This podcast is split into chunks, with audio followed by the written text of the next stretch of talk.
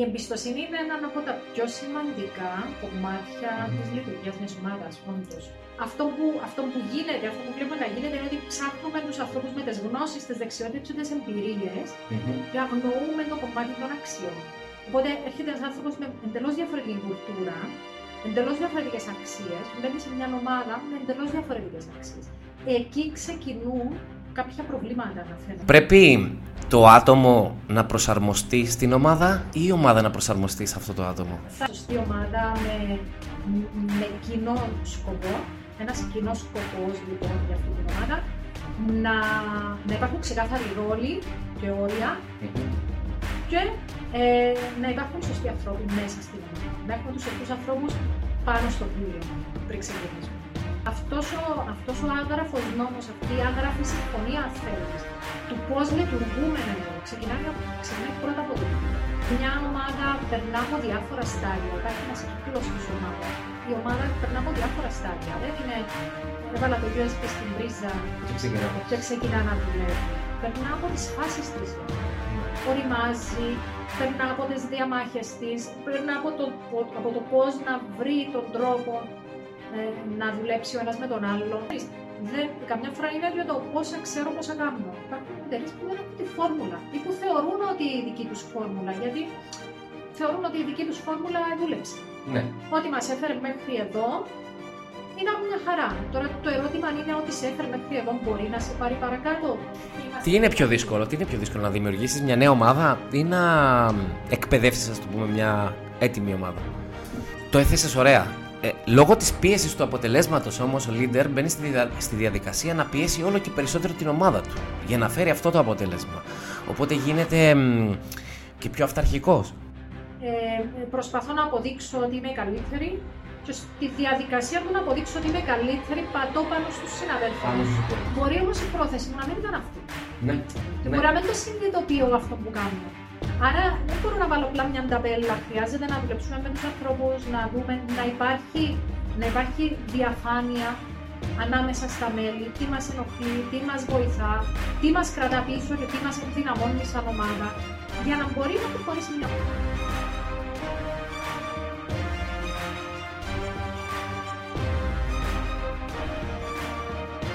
Νίκο μου, γεια σου.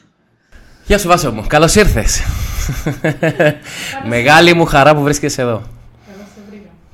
Τι κάνεις; Είμαι πολύ καλά. Είμαι πολύ καλά. Πολύ ζεστή έξω. 45 βαθμούς. Εντάξει. Πραγματικά. Όμως εδώ είσαι μια χαρά. Έχεις το κλιματιστικό σου, έχουμε τα καφεδάκια μας και θα κάνουμε ένα πολύ ωραίο podcast.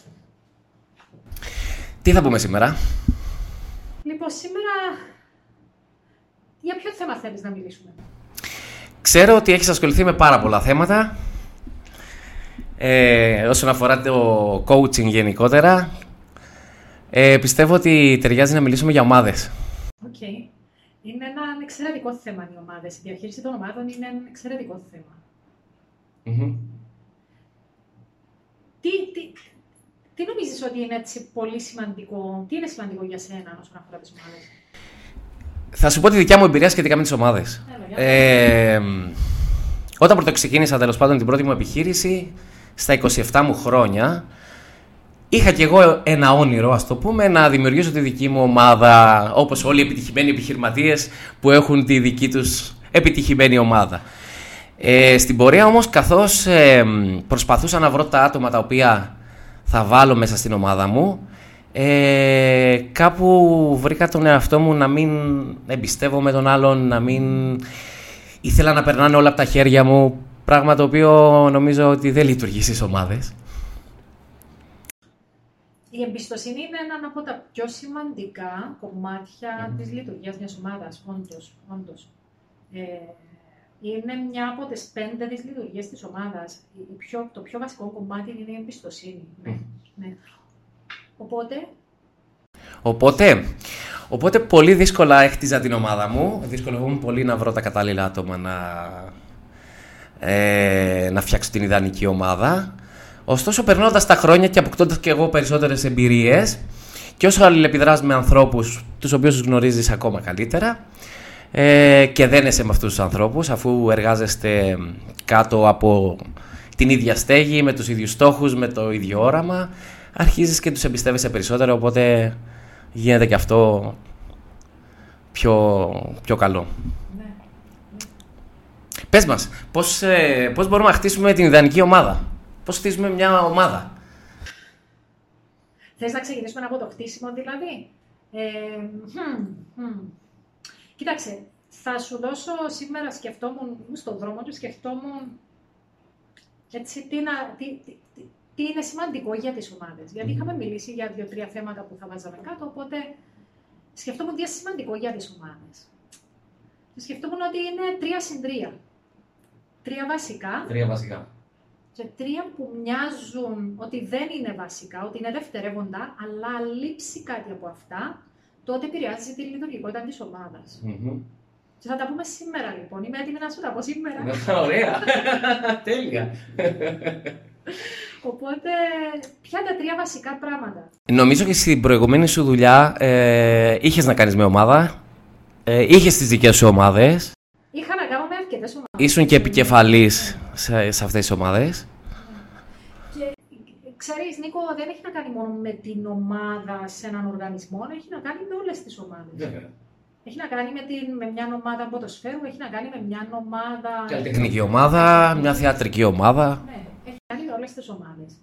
Και τα τρία βασικά, λοιπόν, ποια είναι τα τρία βασικά; Πώς χτίζουμε μια, έτσι, μια λειτουργική ομάδα που τελικά θα είναι και πετυχημένη ομάδα και θα είναι ένα πετυχημένο αποτέλεσμα. Το πρώτο πράγμα πρέπει να ξέρουμε ποιος είναι ο σκοπός αυτής της ομαδα Δηλαδή, πού αποσκοπεί αυτή, αυτή η ομάδα. Να, να έχει έναν, έναν, έναν πολύ ενδιαφέρον σκοπό, ένα πολύ ενδιαφέρον στόχο, για να μπορεί να οδηγεί την ομαδα Το δεύτερο κομμάτι. Το πρώτο πράγμα δηλαδή, κρατάμε ότι είναι ο στόχος. Είναι ο στόχος, γιατί θέλουμε να φτιάξουμε αυτή την ομάδα. Ναι. Θέλουμε να φτιάξουμε αυτή την ομάδα γιατί θέλουμε να πετύχει συγκεκριμένα αποτελέσματα. Είμαστε σε ένα συγκεκριμένο project με αρχή, μέση και τέλος και θέλουμε συγκεκριμένα Θέλουμε να φτιάξουμε αυτή την ομάδα γιατί ε, είναι η διοικητική ομάδα μιας εταιρείας. Θέλουμε να φτιάξουμε αυτή την ομάδα γιατί θέλουμε μια ομάδα πωλήσεων να βγαίνει έξω να μας φέρνει πωλήσεις. Ποιος είναι ο σκοπός της ομάδας. Και αυτός ο σκοπός να, να, να έχει και νόημα. Να έχει και νόημα και να συνδέεται και με το, και με, το όραμα, ε, το μεγαλύτερο όραμα που, που έχουμε τέλος πάντων για, την, ε, για τον οργανισμό. Το δεύτερο έχει να κάνει με το να είναι ξεκάθαρη η ρόλη. Να είναι ξεκάθαρη η ρόλη, δηλαδή να υπάρχει, να υπάρχει μια δομή στην ομάδα με ξεκάθαρους ρόλους και ξεκάθαρα όρια. Νομίζω οι περισσότερες ομάδες το χάνουν σε αυτό το πράγμα, ε, με τους ρόλους. Ε, μπερδεύονται λίγο οι ρόλοι λόγω και των αρμοδιοτήτων που, που, αναθε, που ανατίθονται τέλος πάντων στα άτομα αυτά. Και αν σκεφτείς, Νίκο, ότι ένα μεγάλο ποσοστό στην Κύπρο αποτελείται από μικρές οικογενειακές επιχειρήσεις, τότε οι ρόλοι δεν είναι τόσο ξεκάθαροι. Και όσο ναι. μεγαλώνουν αυτές οι εταιρείες, καλούνται να αντιμετωπίσουν αυτή την πρόκληση του, του να έχουν ξεκάθαρους ρόλους ανάμεσα στα μέλη της ομάδας. Άρα ε, ένα κομμάτι... Όσον αφορά την οικογενειακή επιχείρηση, κράτησε το, θέλω να σε ρωτήσω κι εγώ, γιατί κι εγώ μια οικογενειακή επιχείρηση είμαι, λόγω του ότι εργάζομαι μαζί με τη γυναίκα μου. Θέλω να μου πεις ναι, ναι. τα όρια που πρέπει να βάζουμε.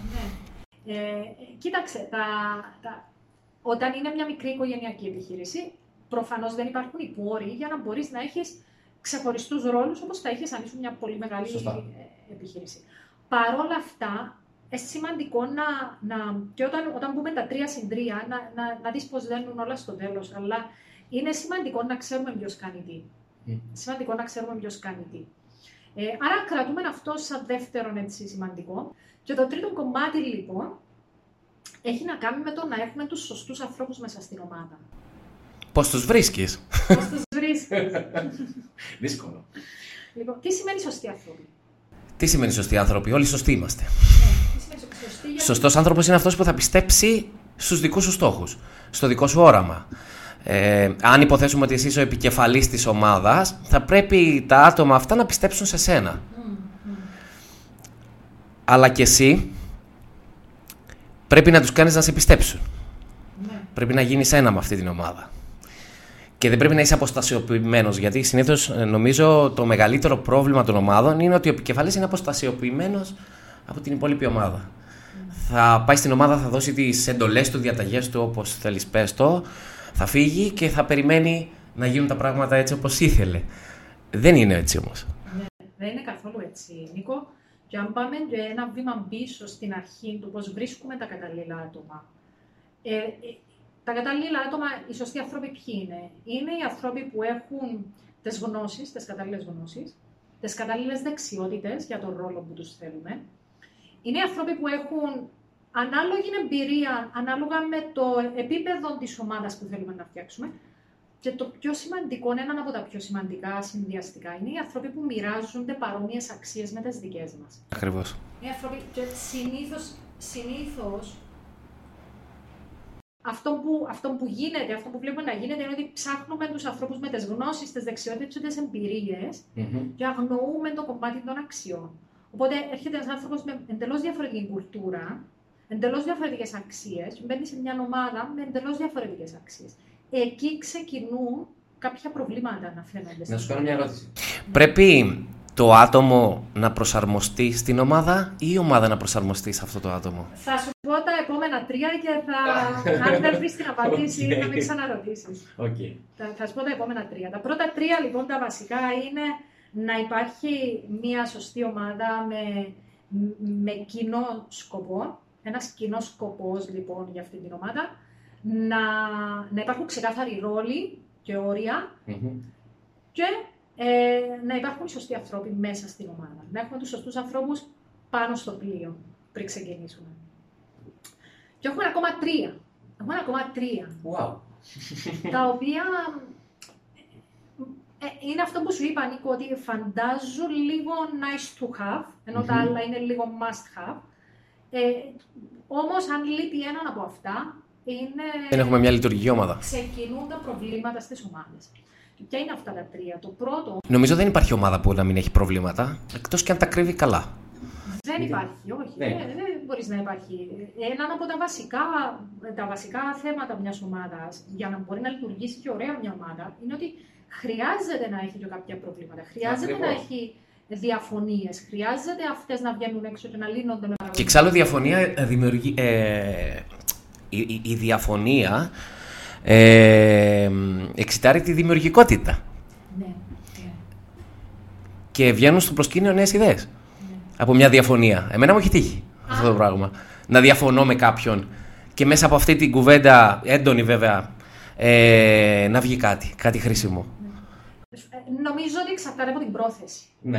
Αν η πρόθεση είναι να βγάλουμε μέσα από τις ιδέες μας το καλύτερο δυνατό αποτέλεσμα, τότε μία ιδέα ή μία ιδέα θα μας δώσουν μια τρίτη ιδέα ή ένας συνδυασμός ο οποίος θα παράξει Αν η πρόθεση όμως είναι να σε πείσω ότι έχω δίκιο, να με πείσεις ότι έχεις δίκιο, τότε μάλλον δεν θα βγάλουμε. Δεν θα βγάλουμε τίποτα. Δεν θα βγάλουμε κάτι. Έτσι. Κάτι ωραίο μέσα από τη διαφωνία μας. Ε, και το σημαντικό εδώ είναι να υπάρχει εμπιστοσύνη. Να υπάρχει εμπιστοσύνη και να μπορούμε να θέτουμε κάτω την πρόθεση μας. Για ποιον για ποιο λόγο θέλουμε να, να συζητήσουμε αυτό το θέμα. Οπότε τα, τα επόμενα τρία όμως είναι αρκετά σημαντικά. Τα επόμενα τρία είναι αρκετά σημαντικά. Και... Περιμένω με ανυπομονησία. με έχεις αφήσει σε αγωνία. λοιπόν, το, ένα, ένα από τα πιο σημαντικά θέματα των, των, που, που επηρεάζει τη λειτουργικότητα μιας ομάδας είναι όταν δεν, υπάρχει, ε, δεν υπάρχουν νόρμες για τον τρόπο ανάμεσα στα μέλη της ομάδας. Και τι εννοώ; Έρχονται άτομα από διαφορετικές κουλτούρες.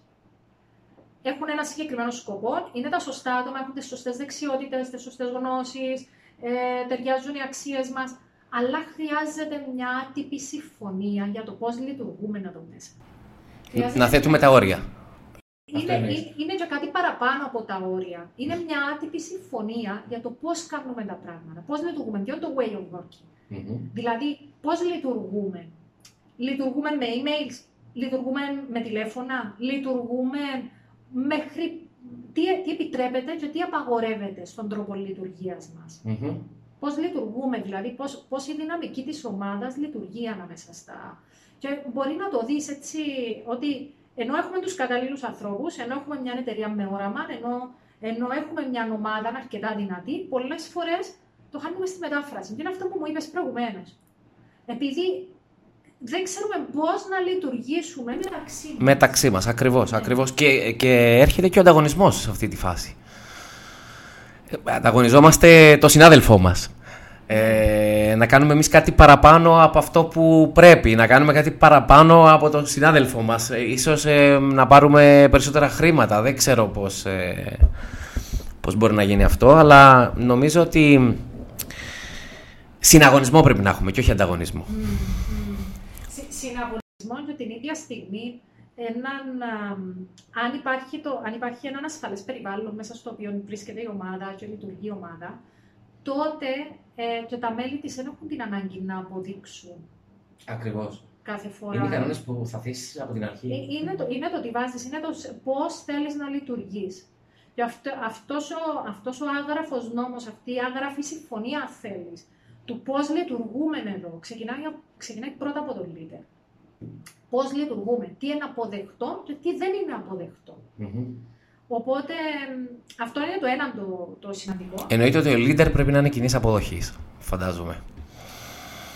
Ε, ξέρεις, καμιά φορά είναι, καμιά φορά δεν είναι, αλλά στο τέλος της μέρας θέλεις έναν άνθρωπο να σε εμπνέει για να μπορείς να φτάσει στο καλύτερο σου εαυτό. Ναι. είναι. σε κάθε περίπτωση. Σε κάθε περίπτωση. Ε, και μια ομάδα περνά από διάφορα στάδια. Υπάρχει ένας κύκλος της ομάδας. Η ομάδα περνά από διάφορα στάδια. Δεν είναι έβαλα το USB στην πρίζα και, ξεκινάμε. και ξεκινά να δουλεύει. Περνά από τις φάσεις της η ομάδα. Ναι. Οριμάζει, περνά από τις διαμάχες της, περνά από το, από το πώς να βρει τον τρόπο ε, να δουλέψει ο ένας με τον άλλον. Έχει, έχει τις φάσεις της η ομάδα. Το άλλο που είναι εξίσου σημαντικό, Νίκο, είναι ε, το, είναι να υπάρχει υποστήριξη από τον οργανισμό.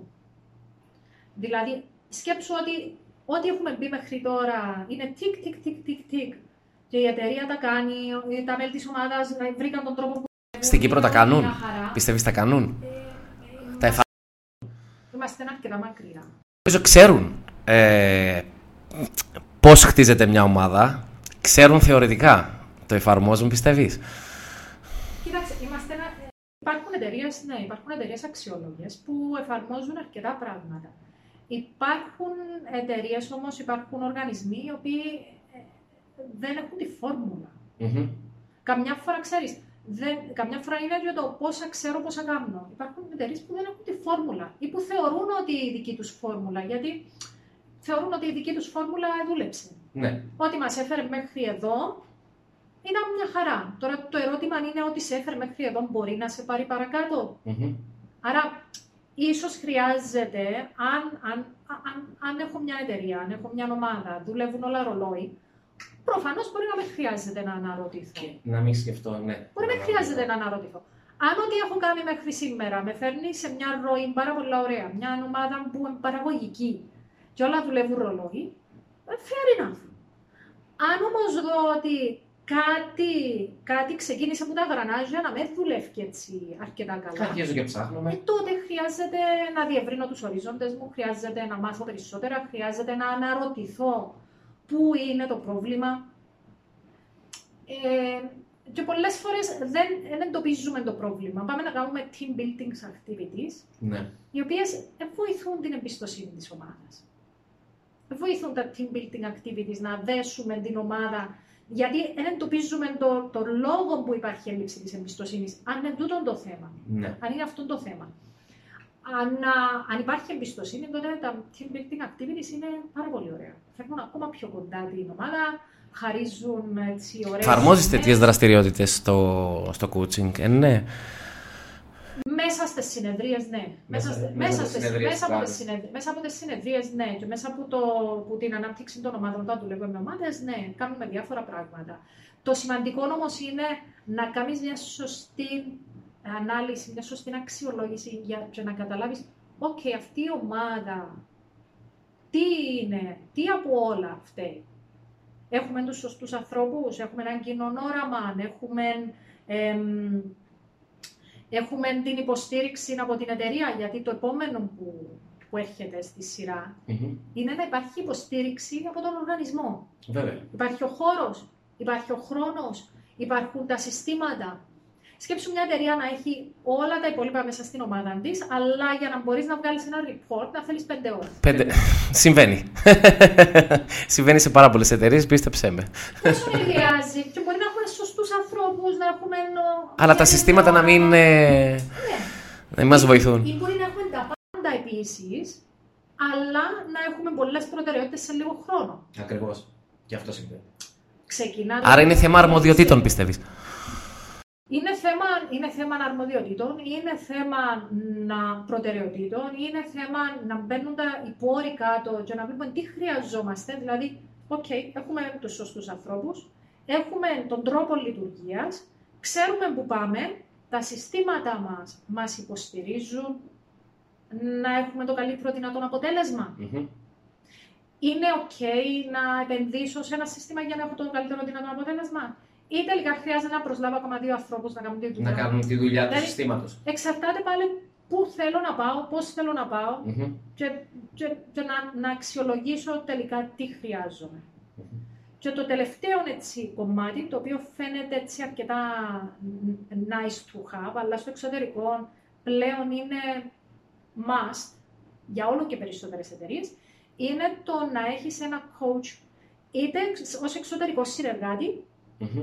είτε ως εσωτερικό συνεργα... ως, ως, ως μέρος της ομάδας, για να δουλεύεις στην ανάπτυξη των ατόμων της ομάδας και στην ανάπτυξη ολόκληρης της ομάδας. Γιατί η ομάδα έχει από μόνη της μια δυναμική. Mm-hmm. Αποτελείται από άτομα, αλλά η ομάδα έχει μια δυναμική από μόνη της. Οπότε θέλεις, να σε ρωτήσω κάτι. Να θέλεις να αναπτύξεις αυτό Ναι, να σε ρωτήσω κάτι. Ας πούμε ότι σε προσλάβει, να το πω, ε, έρθει κάποιος κοντά σου και να σου πει θέλω να έρθεις στην ομάδα μου και να βελτιώσεις κάποια πράγματα, τέλος πάντων κάποια προβλήματα που αντιμετωπίζουμε.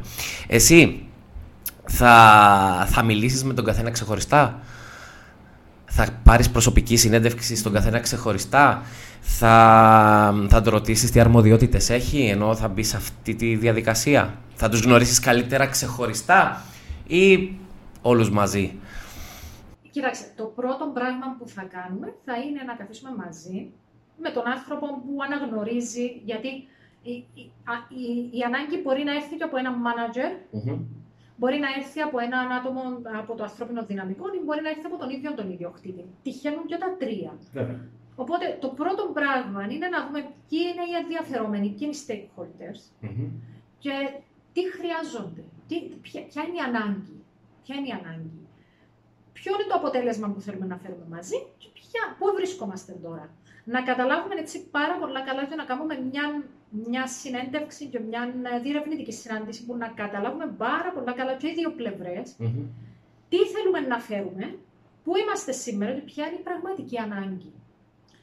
Αν, αν συμφωνήσουμε στο πού θέλουμε να πάμε και στο πώς θα καταλάβουμε ότι πήγαμε, γιατί τα, τα measures of success είναι πάρα πολύ σημαντικά. Το να ξέρω ότι έφτασα. Mm-hmm. Πώς θα ξέρω ότι το πέτυχα. Μπορούμε να έχουμε κάτι για να μετρήσουμε. Βέβαια. Οπότε το επόμενο βήμα, ναι, το επόμενο βήμα είναι να, να δούμε τα άτομα της ομάδας. Ξεχωριστά. Ε, εξαρτάται. Αν μιλούμε για one-to-one συνεδρίες, θα τους δούμε ξεχωριστά. Αν μιλούμε για team coaching και team development, θα τους δούμε όλους μαζί. Και εξαρτάται από το τι θέλουμε να κάνουμε. Ε, υπάρχουν περιπτώσεις που μπορεί να, κάνουμε, να αποφασίσουμε ότι θέλουμε να κάνουμε ένα relaunch της ομάδας. Οπότε να φύγουμε δύο μέρες από το γραφείο. Και ο λόγος που φεύγουμε μία-δύο μέρες είναι για να.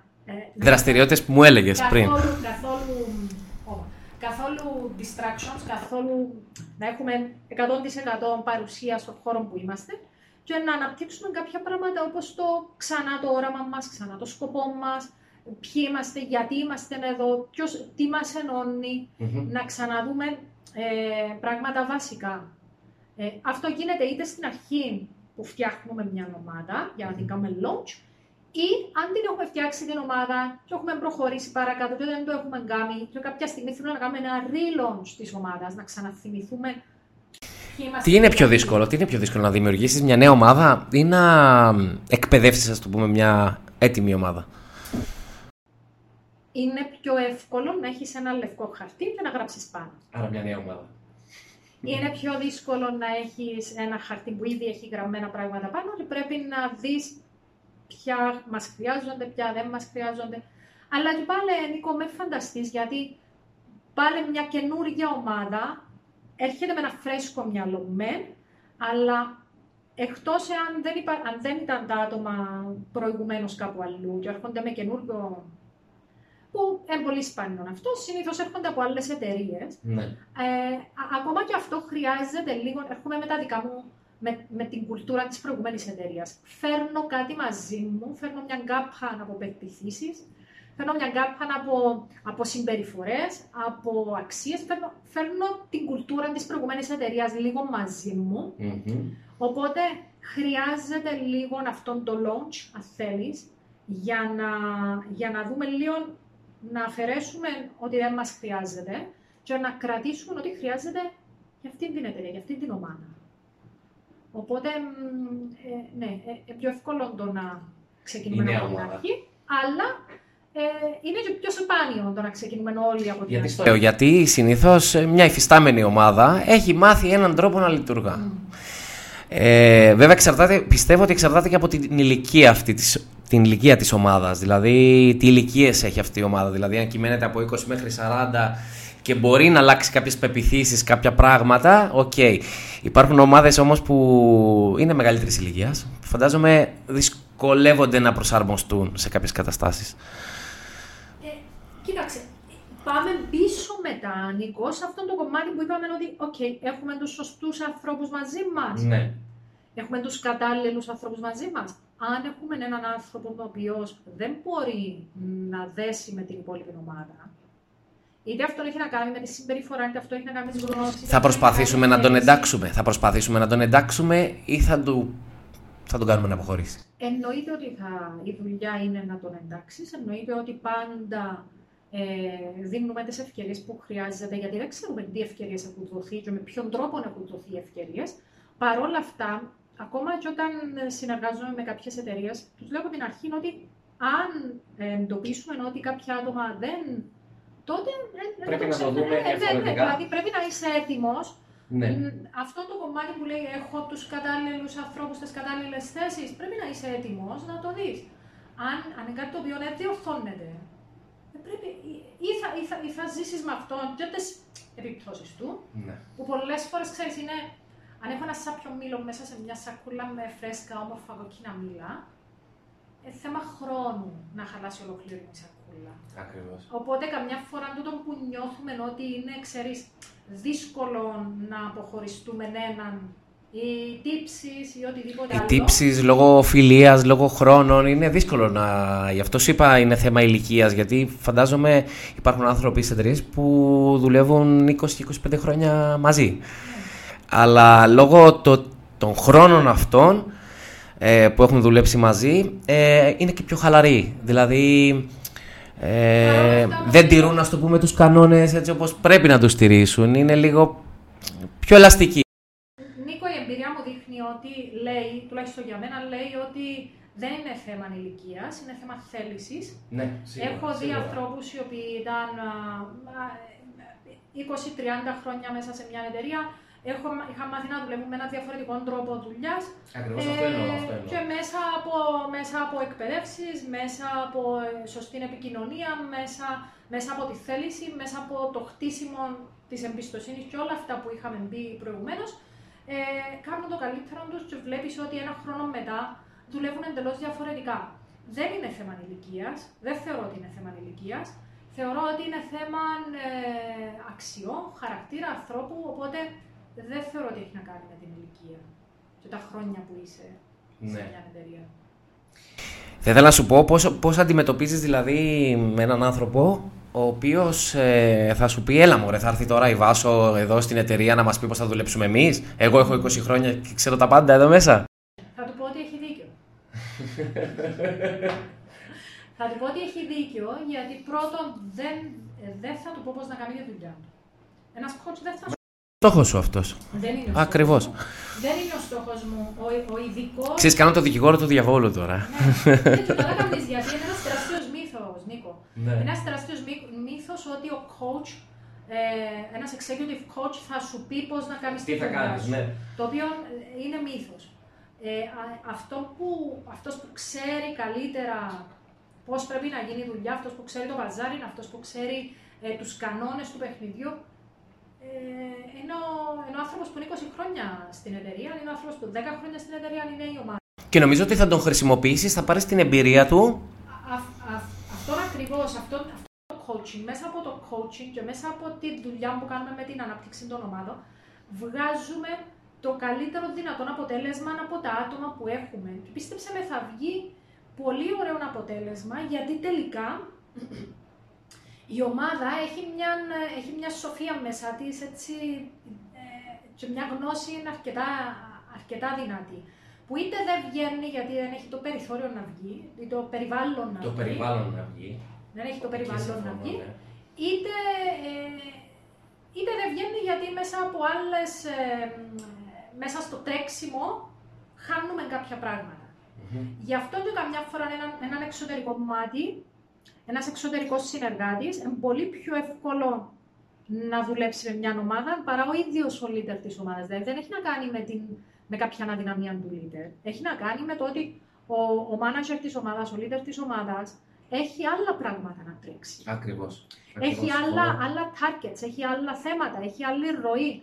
Δηλαδή το να του πεις, OK, έλα και κάμε και coaching είναι διαφορετικό να τον εκπαιδεύσεις να έχει ένα coaching approach προς την ομάδα. Πρέπει ο leader να είναι coach; Ε, πρέπει ο leader να είναι coach κάποιες στιγμές. Κάποιες στιγμές. Δεν μπορεί να είναι coach κάθε φορά. Κάποιες φορές πρέπει να είναι trainer, κάποιες φορές πρέπει να είναι coach, κάποιες φορές πρέπει να είναι mentor. Mentor. Κάποιες φορές πρέπει να είναι η έμπνευση. Και κάποιες φορές πρέπει να είναι ε, ένας υποστηριχτή δίπλα από τον άνθρωπο που κάνει τη δουλειά. Ε, οπότε, ναι, ένα κομμάτι που δουλεύουμε με τους ανθρώπους που δουλεύουμε είναι πρώτον να... Πολλές φορές κάνουμε και συνεδρίες one-to-one με, με, τους, ε, με, με, με το leader της ομαδας ε, αλλά σίγουρα δεν θέλουμε ο leader της ομάδας να, να ασχοληθεί με αυτό το πράγμα. Και να ξεκινήσει να κάνει coaching της ομάδας του, γιατί μετά έχει αφήσει πίσω άλλα πράγματα. Έχει αφήσει πίσω άλλα πράγματα. Οπότε θα δεις ότι στο εξωτερικό είναι, είναι must. Είναι must. Δηλαδή, οι περισσότερες εταιρείες έχουν ή εξωτερικός συνεργάτη ως coach ή μέσα στο... Ακόμα, Ακόμα στην Κύπρο σε αυτό το κομμάτι είμαστε λίγο πίσω. Αλλά νομίζω καθώς περνούν τα χρόνια εξελισσόμαστε. Μαθαίνουμε τελικά το ρόλο του coach. Γιατί τον, τον είχαμε λίγο υποτιμημένο ή δεν ξέραμε τι είναι; Έχουμε υποτιμημένο, νομίζω ότι δεν τον έχουμε. Τον έχουμε καθόλου. καθόλου. Ναι. Κάτι που δεν έχουμε και κάτι που δεν γνωρίζουμε, είναι λογικό ότι πώς θα συμπεριλάβεις κάτι το οποίο δεν γνωρίζεις. Ε, οπότε, εντάξει, τώρα για να σκεφτείς ότι πλέον ένας coach μπορεί να δουλέψει και μετά κορονοϊού εποχή επίσης. Ε, βοήθησε αρκετά, αλλά και πριν ε, μπορείς να δουλεύεις και οπουδήποτε στον κόσμο με οποιαδήποτε ομάδα στον βέβαια, κόσμο. Βέβαια, ναι. Πλέον. Ε, φυσικά εντάξει, η, η, η, η διά ζώσης και η προσωπική επαφή ε, έχουν πάντα διαφορετικά πλεονεκτήματα και όσον είμαστε στην Κύπρο και δουλεύουμε με εταιρείες που είναι στην Κύπρο, ήδη ξεκινήσαμε σιγά σιγά να, ε, να ξανακάνουμε τις διά ζώσης συναντήσεις μας. Οπότε τούτο είναι πολύ ευχάριστο. Ε, εντάξει. Οπότε Σιγά ε, απελευθερωνόμαστε, βέβαια με safe pass και με όλα τα σχετικά. OK, okay, και αυτά είναι μέσα στο πρόγραμμα. Ε, θέλεις να πούμε για τοξικούς ανθρώπους, για τοξικούς ε, στην ομάδα; Για πες, τι σκέφτεσαι; Πώς αντιμετωπίζουμε ένα τοξικό άνθρωπο που δεν γνωρίζουμε ότι είναι τοξικός; Και αποδεικνύεται στην πορεία ότι γίνεται τοξικός. Γιατί ε, φαντάσου τώρα να έχεις στην ομάδα σου έναν απεσιόδοξο άτομο. Που θεωρώ ότι είναι τοξικός. Κάνει κακό στην ομάδα. Πρώτα, νομίζω ότι πρώτα πρέπει να διευκρινίσουμε. Και ξέρεις, όλη αυτή η κατάσταση και με τον COVID μας έκανε λίγο απεσιόδοξους, λίγο πιο θλιμμένους, να το πω. Ε, με περισσότερα προβλήματα. Οπότε και εμείς όταν πάμε ε, μέσα στην ομάδα μας, έχουν προηγηθεί κάποια πράγματα και είμαστε σε αρνητική κατάσταση, ας το πούμε. Mm. Πώς συμπεριφερόμαστε σε έναν τέτοιον άνθρωπο, σε έναν τοξικό άνθρωπο; Να με συγχωρέσουν για τη λέξη, το τοξικός. Ε, ναι. Νίκο, έχει να κάνει με το, Καταρχάς είναι ανθρώπινο να έχουμε τα πάνω μας και τα κάτω. Και τα κάτω μας, σίγουρα. Ναι. Είναι ανθρώπινο κάποιες φορές να επηρεαζόμαστε από την προσωπική μας ζωή, από άλλα πράγματα που συμβαίνουν γύρω μας και να τα κουβαλούμε και σε άλλα περιβάλλοντα. Είναι ανθρώπινο. Οπότε, πριν πάρουμε μια απόφαση ότι ένας άνθρωπος είναι ή, ή, ή τοξικός ή καμία κακό στην ομάδα ή οτιδήποτε, χρειάζεται να κάνουμε μια καλή αναγνώριση. Μπορεί να το καταλάβουμε από την πρώτη στιγμή ότι αυτός ο άνθρωπος ε, κάνει κακό στην ομάδα. Γιατί μπορεί να δημιουργεί μια κατάσταση, μια αρνητική κατάσταση που εμείς να μην την αναγνωρίζουμε εκείνη τη στιγμή. Ναι. Ε, Δεν έχει τύχει. Αν είσαι ο leader της ομάδας, χρειάζεται να έχεις μια ε, καλή επαφή με την ομάδα σου. Ναι. Αν είσαι ο leader της ομάδας και είσαι λίγο απομακρυσμένος από την ομάδα, μπορεί να μην το καταλάβεις. Θα σου πω τι αντιμετώπισα εγώ στο, στην πρώτη μου επιχείρηση στο τηλεφωνικό κέντρο το οποίο εργοδο, εργοδοτούνται κοπέλες. Ε, είχα μια συγκεκριμένη τέλος πάντων η οποία ήταν ιδιαίτερα ανταγωνιστική. Ε, ευχάριστο άτομο βέβαια, πολύ ευγενικό, ε, στο τηλέφωνο εξαιρετική, αλλά με τους συναδέλφους της ήταν, ε, πώς να το πω, επιθετική, ας πούμε επιθετική.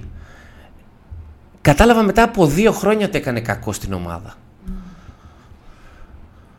Ε, επειδή ήταν εξαιρετική στη δουλειά ναι, της, ναι. αλλά δημιουργούσε ας πούμε μια αρνητική κατάσταση στη συνάδελφό της που καθόταν δίπλα της. Ναι. Και η συνάδελφός της δεν ήταν αποδοτική λόγω αυτής της κατάστασης, ενώ εκείνη ήταν. Δεν ξέρω αν σε μπέρδεψα. καθόλου, καθόλου. Είναι, ε, το βλέπουμε πολύ συχνά. Εγώ έκανα δύο χρόνια να το καταλάβω βοηθούσαν ενδεχομένως να το καταλάβεις είναι κάποιες αξιολογήσεις συνολικές.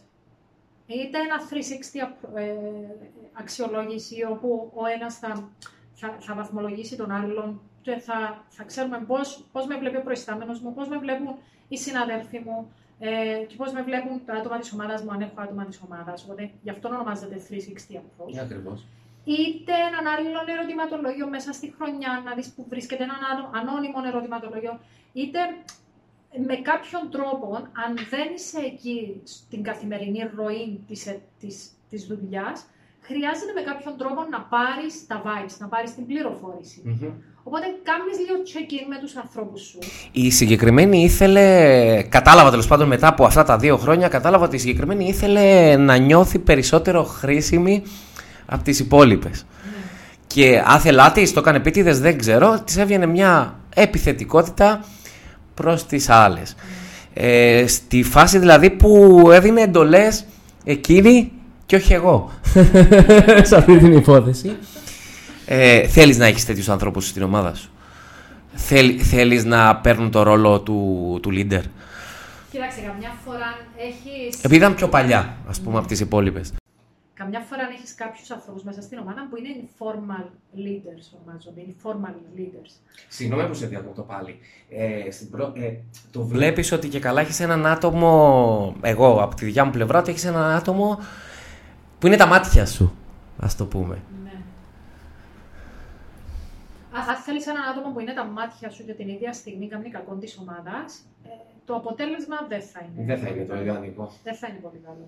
Αν θέλεις όμως να έχεις, και πολλέ φορές μπορεί να συμβεί αυτό, να υπάρχουν informal leaders μέσα στην ομάδα, οι οποίοι, οι οποίοι όμως να ανεβάζουν ολόκληρη την ομάδα.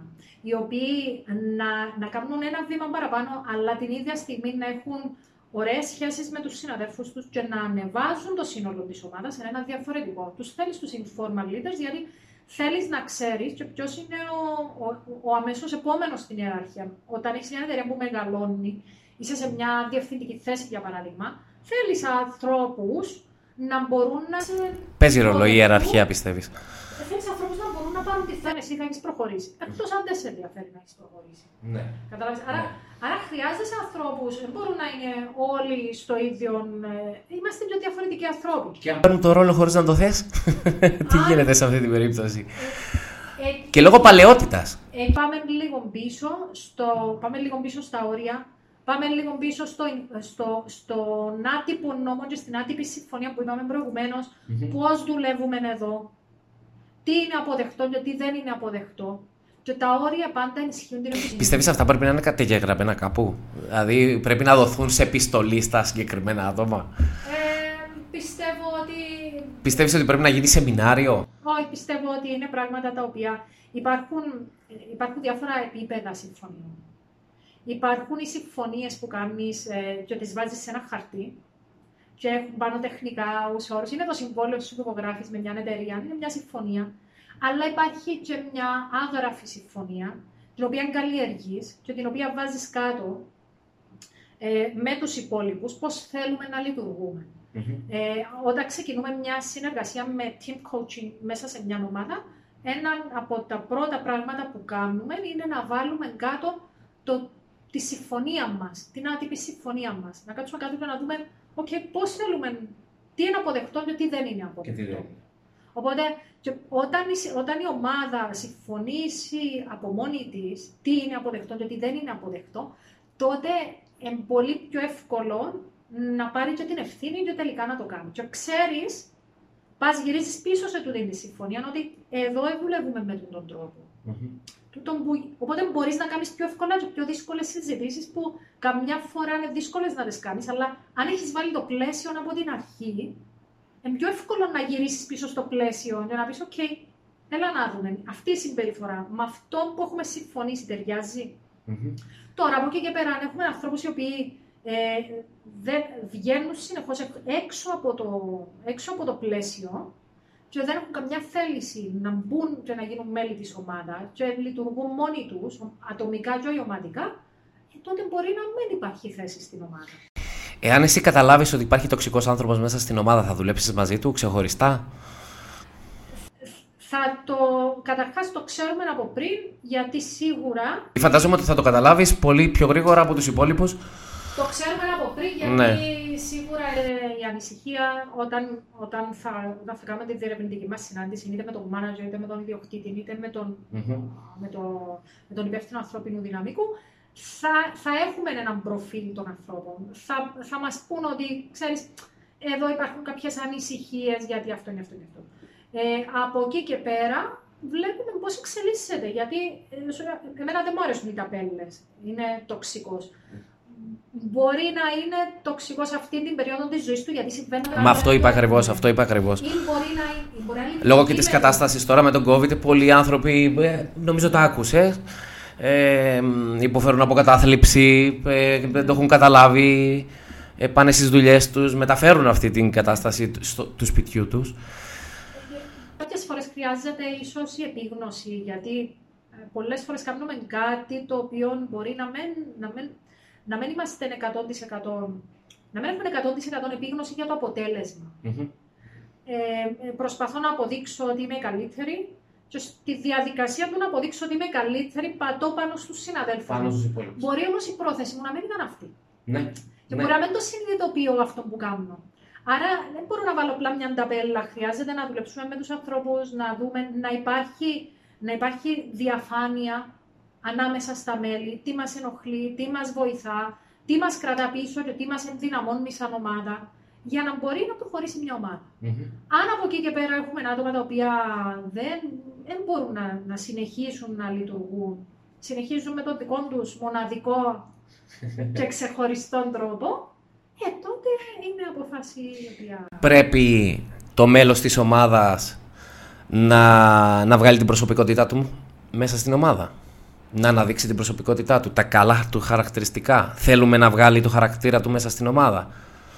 Ε, ναι, Γι' αυτό έρχεται κόντρα με τους κανόνες και το πλαίσιο που είπαμε πριν. Φυσικά θέλουμε. Θέλουμε, θέλουμε να Δεν θέλουμε ρομπότ. Αυτό θέλουμε να. Θέλουμε ξεχωριστού ανθρώπους. Αν είχαμε μια. Ε, αν έχουμε μια ομάδα με διαφορετικούς ρόλους, προφανώς θέλουμε και διαφορετικές δεξιότητες. Mm-hmm.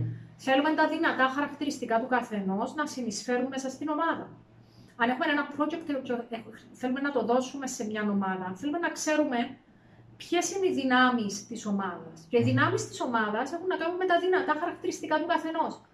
Ένας μπορεί να είναι καλύτερος στις παρουσιάσεις, άλλος μπορεί να είναι καλύτερος στις αναλύσεις, και άλλος μπορεί να είναι καλύτερος ε, στο να κάνει execute κάποια πράγματα.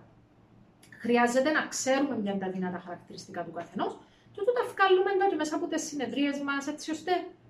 Μέσα από αξιολόγηση, φαντάζομαι μέσα από τις συνεδρίες μας. Και μέσα από τις συνεδρίες μας. Τι, τι, και υπάρχουν και διάφορες αξιολογήσεις, διάφορα τεστ, διάφορα πράγματα που. Mm-hmm.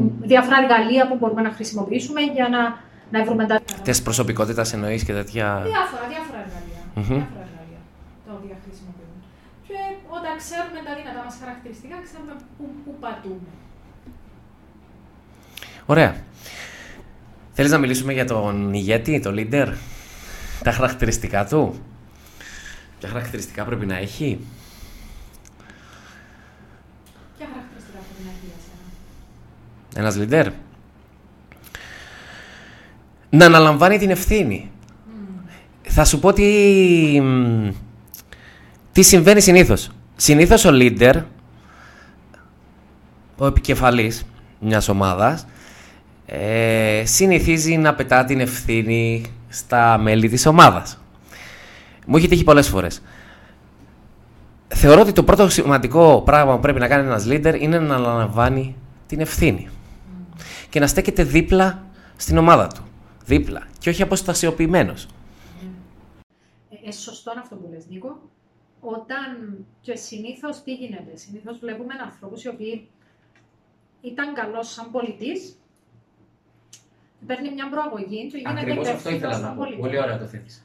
Όταν είσαι, όταν είσαι πολύ καλός πολιτής, είσαι υπεύθυνος για το αποτέλεσμα της δουλειάς που κάνεις. Είσαι υπεύθυνος για, για το αποτέλεσμα των πράξεων σου. Οπότε λες: Κάνω Α, φέρνω Β. Ακριβώς. Όταν όμως πάρεις μια προαγωγή, ξεκινήσεις, γιατί από κάπου όλοι ξεκινούν. Ναι. Όταν πάρεις μια προαγωγή και γίνεις ε, υπεύθυνος μιας ομάδας, πλέον σταματάς να είσαι υπεύθυνος για το για τον εαυτό σου μόνο όχι μόνο για τον εαυτό σου, σταματάς να είσαι υπεύθυνος για το αποτέλεσμα. Για το αποτέλεσμα. Ε, με την έννοια ότι είσαι υπεύθυνος για τους ανθρώπους που είναι υπεύθυνοι για το αποτελεσμα Οπότε χρειάζεται η επικέντρωσή σου να πάει κάπου αλλού. Χρειάζεται να δεις με ποιον τρόπο μπορείς να υποστηρίξεις αυτούς τους ανθρώπους για να βγάλουν το καλύτερο αποτέλεσμα. Mm-hmm. αν, κάνεις, αν πας κατευθείαν στο αποτέλεσμα και αφήσεις πίσω σου τον ανθρώπινο παράγοντα, χρειάζονται τι χρειάζονται αυτοί οι άνθρωποι για να, να είσαι δίπλα Το έθεσες ωραία. Ε, λόγω της πίεσης του αποτελέσματος όμως, ο leader μπαίνει στη, στη διαδικασία να πιέσει όλο και περισσότερο την ομάδα του για να φέρει αυτό το αποτέλεσμα. Οπότε γίνεται μ, και πιο αυταρχικός. Λόγω της πίεσης για το αποτέλεσμα. Mm. Νομίζω ότι κάπου εκεί το χάνει ο leader. Αν συμβεί αυτό το πράγμα που συμβαίνει πολλές φορές και ειδικά όταν, ειδικά όταν οι στόχοι πιέζουν, Ειδικά όταν έχουμε εξωτερικές Τέλειωσε ο μήνας και δεν πιάσαμε το στόχο. Όταν έχουμε όλα αυτά, σίγουρα χρειάζεται, σίγουρα χρειάζεται ένα πιο ψύχραιμο και πιο καθαρό μυαλό. Ε, οι αριθμοί είναι αριθμοί και κάποιες φορές ε, υπάρχει πίεση να έρθουν. Το, το ερώτημα είναι πόσο μακροπρόθεσμα, πόσο βραχυπρόθεσμα βλέπεις αυτή την ομάδα να λειτουργεί. Mm-hmm. Γιατί, οκ, μπορεί να πιέζω, να πιέζω να φέρω το νούμερο αυτόν τον μήνα, ε, και μετά σιγά σιγά να ξεκινήσουν να φεύγουν οι άνθρωποι από την ομάδα μου. και ξέρεις, είναι πολύ πιο δύσκολο και έχει πολύ περισσότερο κόστος να αντικαταστήσω μέλη της ομάδας μου. Βέβαια. βέβαια παρά να δουλέψω με τους ίδιους. Κάθε φορά, θέλω να σου πω ότι κάθε φορά που ένα καινούριο μέλος μπαίνει σε μια ομάδα, αυτή η ομάδα σταματά να έχει τη σύσταση της. Ξαναξεκινά από την αρχή, από την αρχή κατά κάποιο τρόπο. Γιατί πρέπει να περάσει τον ίδιο κύκλο του, OK, ποιοι είμαστε, ποιος είναι το καινούριο μέλος, αναγνώριση. Αναγνώριση, Πώς δουλεύουμε μεταξύ μας. Το καινούριο mm-hmm. μέλος θα κάνει ε, blend με την ομάδα ή θα είναι το καινούριο μέλος μέλος... Είναι, είναι η ερώτηση που σου έκανα στην αρχή. Πρέπει να προσαρμοστεί η ομάδα στο άτομο ή το άτομο στην ομάδα; Ολόκληρη η ομάδα πρέπει να κάνει ένα βήμα πίσω για να κάνει ένα βήμα μπροστά. Και αν έχεις ανθρώπους οι οποίοι έχουν την εμπειρία στο να στείλουν ομάδες ή αν έχεις συνεργάτες, αν έχεις τους κατάλληλους ανθρώπους που συνεργάζεσαι για να σε υποστηρίζουν σε αυτά τα κομμάτια, πολλές φορές το δουλεύουμε αυτό το κομμάτι. Φύγα δύο άτομα, μπήκα δύο καινούργια άτομα, άλλαξε η σύσταση της ομάδας. Άλλαξε η δυναμική. Είναι μια άλλη ομάδα. Οπότε πάμε να κάνουμε ένα relaunch αυτής της ομάδας. Ή πάμε ε, να δουλέψουμε με την καινούργια πλέον ομάδα, mm-hmm. γιατί μπορεί να φαίνεται λίγο να μελιτέο, αλλά δεν είναι. Μπορεί να επηρεάσει ολόκληρη τη δυναμική τη ομάδα ένα μόνο άτομο. Ένα μόνο άτομο.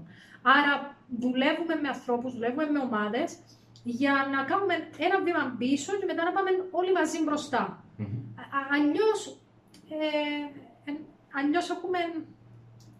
Ανισορροπίες. Ναι, ναι, ναι, ναι. Ή, ή μαθαίνουμε με τον δύσκολο τρόπο. Πάντα μαθαίνουμε με τον δύσκολο τρόπο. Άρα ο leader πρέπει να δίνει το σωστό παράδειγμα. Σωστά. Θεωρώ ότι πρέπει να δίνει σίγουρα το σωστό παράδειγμα. Πρέπει να έχει όραμα. Πρέπει να.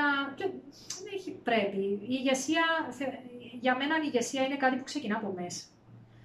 Ένας ηγέτης. τι είναι όραμα; Τι είναι το όραμα; Τι είναι το όραμα; Το όραμα είναι να ξέρω, να έχω εικόνα. Γιατί πολλοί μπερδεύουν το όραμα με τους στόχους.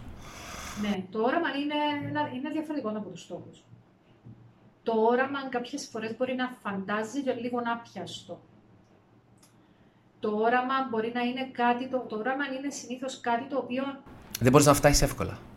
Και δεν μπορείς να, μπορείς να φτάσεις εύκολα και συνδυάζει συναισθήματα μαζί με λογική, μαζί με διαστήση, συνδυάζει όλα αυτά. Και είναι μια εικόνα, είναι το, το γιατί μου και το πού θέλω να πάω. Μπορώ το όραμα μου να το κάνω εικόνα. Γι' αυτό ονομάζεται και όραμα. Γι' αυτό ονομάζεται και όραμα. Μπορώ να το κάνω εικόνα. Από εκεί και πέρα, όταν έχω το όραμα μου για το πού πάω, τότε μπορώ να το σπάσω σε μικρότερο στόχο. Οι περισσότεροι επιχειρηματίες εδώ στην Κύπρο δυσκολεύονται να σου πούν το όραμά τους. Σου λένε το στόχο τους. Ναι. Θέλω αυτό. Δυσκολεύονται να περιγράψουν το όραμα. Πού θέλεις να βρίσκεσαι, πού θέλεις να πας. Αυτό ίσως είναι και έναν από, τα, από τους λόγους που μπορεί κανείς να δεσμευτεί ε, με, έτσι, 100% με μια εταιρεία ή με μια ομάδα ε, ή να μην δεσμευτεί. Αν μπω σε μια εταιρεία όπου το μόνο που βλέπω είναι νούμερα και στόχοι, χωρίς να ξέρω πού κατευθύνεται αυτή η εταιρεία, υπάρχουν άνθρωποι που δυσκολεύονται. Αν το όραμα το δικό μου όμως δεν το ασπάζεται η ομάδα μου. Ναι. Δεν έχω μια καλή ομάδα, σωστά; Και πάλι δεν είναι τόσο απόλυτο. Δεν είναι τόσο απόλυτο. Αν το όραμα το δικό μου δεν το ασπάζεται η ομάδα μου, πρέπει να δω το επικοινώνησα σωστά; Με ποιον τρόπο το επικοινώνησα; Πώς έχω μεταφέρει τον δικό μου ενθουσιασμό στο, στην ομάδα; Ε, χρειάζεται, χρειάζεται λίγο να καταλάβω ε, πού έχει πάει, πού, πού έχει στραβώσει η επικοινωνία, Είναι σαν να προσπαθώ να σου πω κάτι και να φτάνει το μήνυμα. Ε, πρέπει να δω. Ή σου το λέω με διαφορετικό τρόπο, ή πρέπει κάπου να σε βρω. Άρα ε, και σίγουρα θα υπάρχει, υπάρχει ο νόμος του 15% που λέει ότι όταν μοιράζεται ένας επιχειρηματίας το όραμα του με την ομάδα, ένα 15% μπορεί να μην το αποδεχτεί. Mm-hmm. Και ακόμα και με ολοκλήρη την εταιρεία, ένα 15% μπορεί να μην το αποδεχτεί. Σίγουρα. Πρέπει να είσαι έτοιμος και να ξέρεις. Θέλω όλος ο κόσμος της εταιρείας μου να ασπάζεται το όραμα, να ξέρουμε που πάμε και να είναι όλοι on board.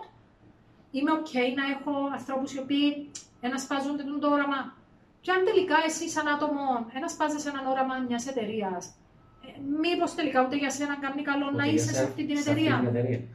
Μήπως πρέπει και εσύ να κοιτάξεις ότι, οκ, δεν ταιριάζω εγώ με το δρόμο του. Είμαστε όμως άνθρωποι που έχουμε όνειρα και έχουμε και φιλοδοξίες. Mm. Ναι, δουλεύουμε σε μια ομάδα, αλλά ίσως να έχουμε και εμείς όνειρο ε, να γίνουμε επικεφαλής ναι. αυτής της ομάδας ή να γίνουμε επικεφαλής κάποιας άλλης ομάδας. Σε αυτή την περίπτωση, όταν αντιληφθούμε ότι έχουμε ένα τέτοιο άτομο μέσα στην ομάδα μας, πώς το συμπεριφερόμαστε; Του λέμε, ίσως θα ήταν καλύτερο να ψάξεις να βρεις κάποια άλλη ομάδα που να μπορέσεις να γίνεις επικεφαλής. Ε, πρέπει να καταπιεστεί ο ίδιος να, να κατέβει λίγο πιο χαμηλά ώστε να μπορέσει να συνεπάρξει με τους υπόλοιπους. Τελικά, τι είναι σωστό; Και, και τι λάθος. Και πάλι θα σου πω εξαρτάται από τον οργανισμό στον οποίο βρίσκεσαι και από το, το, το, τι θέλεις από τους ανθρώπους σου.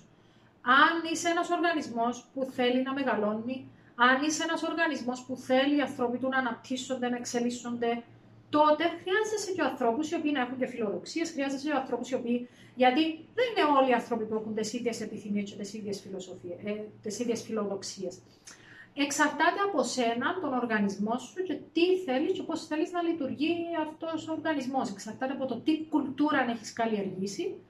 Ε, οπότε δεν υπάρχει Και γιατί στο λέω αυτό; Ε, να σου πω ένα παράδειγμα σχετικά με, με ένα φίλο μου που είναι κομμωτής και έχει φτιάξει τη δική του ομάδα κομμωτών. Τέλος ναι. πάντων, έχει βάλει τους κανόνες του, ε, τις αρχές του, έχει βάλει συγκεκριμένα πράγματα τέλος πάντων που θέλει να γίνονται στο κομμωτήριό του. Αλλά μου λέει: Έχω πάντα το ίδιο πρόβλημα. Δουλεύουν μαζί μου ένα-δύο χρόνια. παίρνουν την εμπειρία που χρειάζονται και μετά λέει φεύγουν για να γίνουν και αυτοί επικεφαλείς σε ένα άλλο κομμωτήριο να κάνουν τη δική τους δουλειά για να φτιάξουν τη δική τους ομάδα. Ε, εδώ, Σε αυτή την περίπτωση εδώ χρειάζεται... δεν πιστεύουν στο όραμά σου. Εδώ χρειάζεται να δεις τι, τι είναι αυτό που προσφέρεις στους ανθρώπους. Ο κάθε άνθρωπος Το κίνητρο. είναι, είναι Εννοείς το κίνητρο. ελεύθερος να, να ακολουθήσει τον δρόμο του. Αν έχεις μια μικρή επιχείρηση και α, έχεις, όπως, όπως ο φίλος σου που είναι κομμωτές και μετά φεύγουν να κάνουν το δικό τους κομμωτήριο, για να Και λέει τελικά εγώ είμαι εκπαιδευτής. Τους εκπαιδεύω δύο χρόνια και φεύγουν για να πάνε αλλού, για να ανοίξουν το δικό τους. Εξαρτάται λοιπόν το μοντέλο που έχεις χτίσει. Ναι. Αν το μοντέλο που έχεις χτίσει είναι αυτό, και τότε ε, το αμέσως επόμενο βήμα που μπορούν να δουν οι άνθρωποι είναι πατώ σε αυτό το βήμα για να κάνω το δεύτερο βήμα που είναι να πάω να ανοίξω δικό μου, τότε έχει φτιάξει ένα μοντέλο που είσαι εκπαιδευτής κομμωτό. Εκπαιδευτής έτσι. Αν όμως θέλεις να, θέλεις να δεις κάτι άλλο, πρέπει, πρέπει να το σκεφτείς, πρέπει να βάλεις κάτω, να πεις: OK, τι μπορώ να κάνω για να, για να κρατώ περισσότερο τον κόσμο μου. Στε- Δεν σημαίνει ότι. Ναι. είναι Πιστεύεις οι κακό. οικονομικές απολαυέ παίζουν τον ρόλο τους; Ε, φυσικά και παίζουν τον ρόλο τους και οι οικονομικές απολαύε. Δεν είναι το μόνο κριτήριο. Γιατί έχουμε δει πολλές φορές να... Έχουμε δει πολλές, πολλές φορές ανθρώποι να μένουν σε μια εταιρεία ενώ έχουν πρόταση για περισσότερα λεφτά από αλλού. Αυτό τι σημαίνει. Σημαίνει ότι έχουν, παίρνουν άλλα πράγματα, άλλες ικανοποιήσεις. Αυτό μπορεί να είναι προσωπική ατομική ε, ανάπτυξη. Αυτό μπορεί να είναι προοπτικές ανέλυξης. Αυτό μπορεί να είναι έναν καλό κλίμα. Αυτό μπορεί να είναι εκπαιδεύσεις. Μπορεί να είναι οι αξίες της εταιρείας και ο τρόπος που λειτουργεί η εταιρεία. Μπορεί να είναι η καθημερινότητά Η μα, ότι καθημερινότητα. μου αρέσει να έρχομαι στη δουλειά, οι άνθρωποι που βλέπω, η ενέργεια που παίρνω. Άρα, δεν σημαίνει ότι είναι μόνο τα χρήματα. Από εκεί και πέρα, όταν τα χρήματα όμως είναι βασικό κομμάτι για την επιβίωσή σου, ναι, εντάξει, εκεί το μετράς, τα βάζεις κάτω. Και... Αλλά δεν είναι το πιο σημαντικό. Σίγουρα, ναι. Δεν είναι. Βέβαια, έχω δει πάρα πολλούς ανθρώπους να αναγκάζονται, ας το πούμε έτσι, να δουλεύουν σε ομάδες που δεν θέλουν για τις οικονομικές απολαυές. Είναι ευχαριστημένοι με αυτό το κομμάτι και. Οκ. Μένουν σε μια ομάδα που. Ναι. Μπορεί να συμβεί και αυτό. Μπορεί να συμβεί και αυτό και πάλι εξαρτάται από τα θέλω του καθενός και τις προτεραιότητες του. Δεν, δεν, δεν μπορείς να κρίνεις αρνητικά κάποιον ο οποίος ε, θεωρεί ότι αν το πιο σημαντικό πράγμα για τον ίδιο αυτή τη στιγμή της ζωής του είναι το οικονομικό κομμάτι και αναγκάζεται να μένει κάπου που δεν είναι ευχαριστημένος γιατί τον ικανοποιεί ο οικονομικός παράγοντας, δεν μπορείς να τον κρίνεις αρνητικά. Θεωρώ όμω Θεωρώ όμως ότι γενικότερα στη ζωή μας πρέπει να είμαστε ευτυχισμένοι. Ναι. Πρέπει να είμαστε χαρούμενοι για αυτό που κάνουμε. Έτσι. Ε, πρέπει να είμαστε χαρούμενοι να πηγαίνουμε στη δουλειά μας να δουλέψουμε με την ομάδα μας. Δεν πρέπει να είμαστε δυστυχισμένοι και το κίνητρό μας να είναι μόνο το οικονομικό όφελος. ναι. Νομίζω κάπου εκεί χάνεται και η ουσία όλων των πραγμάτων. Σίγουρα, Νίκο, και το, το σημαντικό είναι ότι όταν έχεις ευτυχισμένους, ε, ευτυχισμένα μέλη στην ομάδα σου, χαρούμενα μέλη στην ομάδα σου, ε, είναι και πιο παραγωγικοί οι άνθρωποι. Είναι και πιο δεσμευμένοι, δεσμεύονται Πώς κάνεις χαρούμενα τα μέλη σου; με όλα αυτά που έχουμε πει την προηγούμενη ώρα. Οπότε, ε, εγώ θα σου πω ότι είναι αυτά τα τρία συν τρία. σίγουρα υπάρχουν κι άλλα. με τα μέλη της ομάδας σου. Ε, ο φίλος, απαραίτητο. ο φίλος είναι αρκετά σχετική έννοια. Πρέπει να είσαι... Γιατί ξέρεις, είναι ένα, ένα μέλο στο οποίο περνάς σχεδόν πάρα πολλές ώρες, ίσως περισσότερες ώρες και από την γυναίκα σου, τον άντρα σου. Χρειάζεται να είσαι ένας άνθρωπος ο οποίος να μπορεί να εμπιστευτεί και να μπορούν να τον εμπιστευτούν. Χρειάζεται να έχεις χτίσει έναν ασφαλές περιβάλλον. Δεν σημαίνει απαραίτητα, απαραίτητα ότι, Ότι πρέπει είσαι να είσαι φίλος. Φίλος, ούτε ότι δεν πρέπει να είσαι φίλος. Εγώ δεν θεωρώ ότι ε, ε, ε, είναι εκεί το σημαντικό. Γιατί μπορεί να μένεις σε φίλος, αλλά να έχεις χτίσει έναν ασφαλές περιβάλλον εμπιστοσύνης, να είσαι υποστηρικτικός όσο χρειάζεται, να έχεις δώσει και να έχεις πάρει πράγματα και να δουλεύεις ωραία, χωρίς κατά ανάγκη Ναι. να είσαι φίλος και κάθε Κυριακή να πίνεις τα ποτά σου. Αυτό ήθελα να σου πω. Πρέπει να μένει η ομάδα στο αυστηρό επαγγελματικό; Δεν υπάρχει πρέπει. Δεν υπάρχει πρέπει. Ε, αν και εφόσον έχεις, χτίζεις, χτίζεις σωστά πάνω στις βάσεις της ομάδας, δεν θεωρώ ότι υπάρχει πρέπει. Το σημαντικό είναι να ξέρεις πού είναι τα όρια και να τα κρατάς. Αν παρατηρήσεις, αν έχεις ακούσει σίγουρα οι, οι εταιρείες του εξωτερικού στην Αμερική, ε, πλέον προάγει αυτό το πράγμα. της ομαδικής συνεργασίας. Δηλαδή προσπαθεί μέσα στο χώρο εργασίας να δημιουργήσει δραστηριότητες για τα μέλη της ομάδας ώστε να περνούν ε, τον ελεύθερο χρόνο μαζί και να μην φεύγουν. Ναι. Όταν, όταν μοιραζόμαστε και άλλα πράγματα εκτός από τη δουλειά, τότε ξεκινούν να μας δένουν και περισσότερα πράγματα. Mm-hmm. Και αυτό είναι, είναι θεμητό και το θέλουμε και το θέλουμε μέσα από... Γι' αυτό και κάνουμε και τις team building activities που κάνεις, αλλά προϋποθέτει ότι έχεις καλές βάσεις. Προποθέτει ότι έχεις χτίσει ένα ασφαλές περιβάλλον εμπιστοσύνης, προποθέτει ότι έχεις τους σωστούς ανθρώπους, ότι ξέρεις το όραμα σου, ότι έχεις μια ομάδα με ξεκάθαρους ρόλους, ότι δίνει την υποστήριξη τους πόρους που χρειάζονται. Προποθέτει ότι έχεις κάνει όλα όσα προποθέτει ότι έχεις ε, έχεις, έχεις, ε, δίνεις ε, έμφαση στην ανάπτυξη της ομάδας και στην ανάπτυξη των ανθρώπων. Ε, και στο τέλος προποθέτει ότι ξέρουμε τον τρόπο που δουλεύουμε μεταξύ μας, το way of working. Αν δεν έχεις κάνει όλα αυτά, τότε όλα τα υπόλοιπα έρχεται το ένα με το άλλο. Εξάλλου, το, το έχεις πει ωραία σε ένα πρόσφατο podcast που είχες ε, κάνει. Ότι αν θέλεις να πας μακριά, όπως το είπες, πρέπει να πας με ομάδα. Αν θέλεις να πας. Ε, Πώς το έχεις πει ακριβώς; Ναι, αν θέλεις να πας. Είναι ένα, είναι ένα αρνητό που λέει ότι αν θες να πας γρήγορα πήγαινε μόνος σου αν θέλεις να πας μακριά, πήγαινε με άλλους. Οπότε η ομάδα τελικά και η δουλειά της ομάδας ε, είναι, είναι πολύ πιο σημαντική από, από, τις, από, από τις ατομικές, αν θέλεις, επιτυχίες, του ενός. του ενός. Νομίζω βάσο μου μας κάλυψες για τις ομάδες.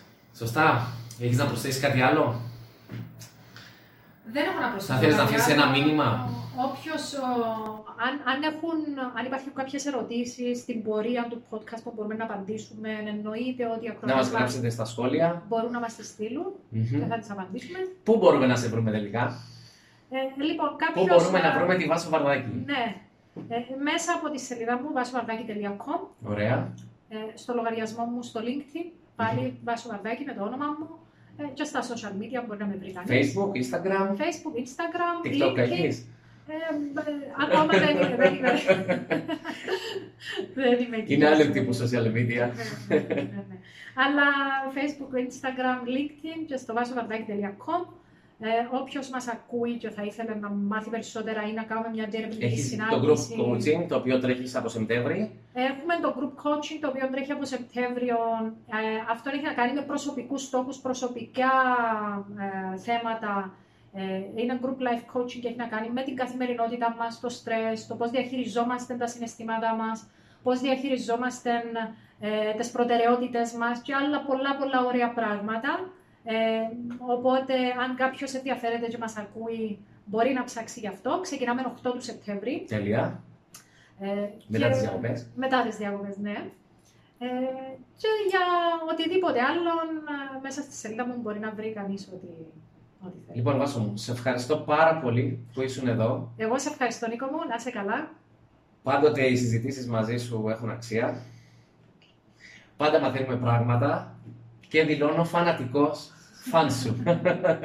σε ευχαριστώ και πάλι. Να είσαι καλά, εγώ ευχαριστώ.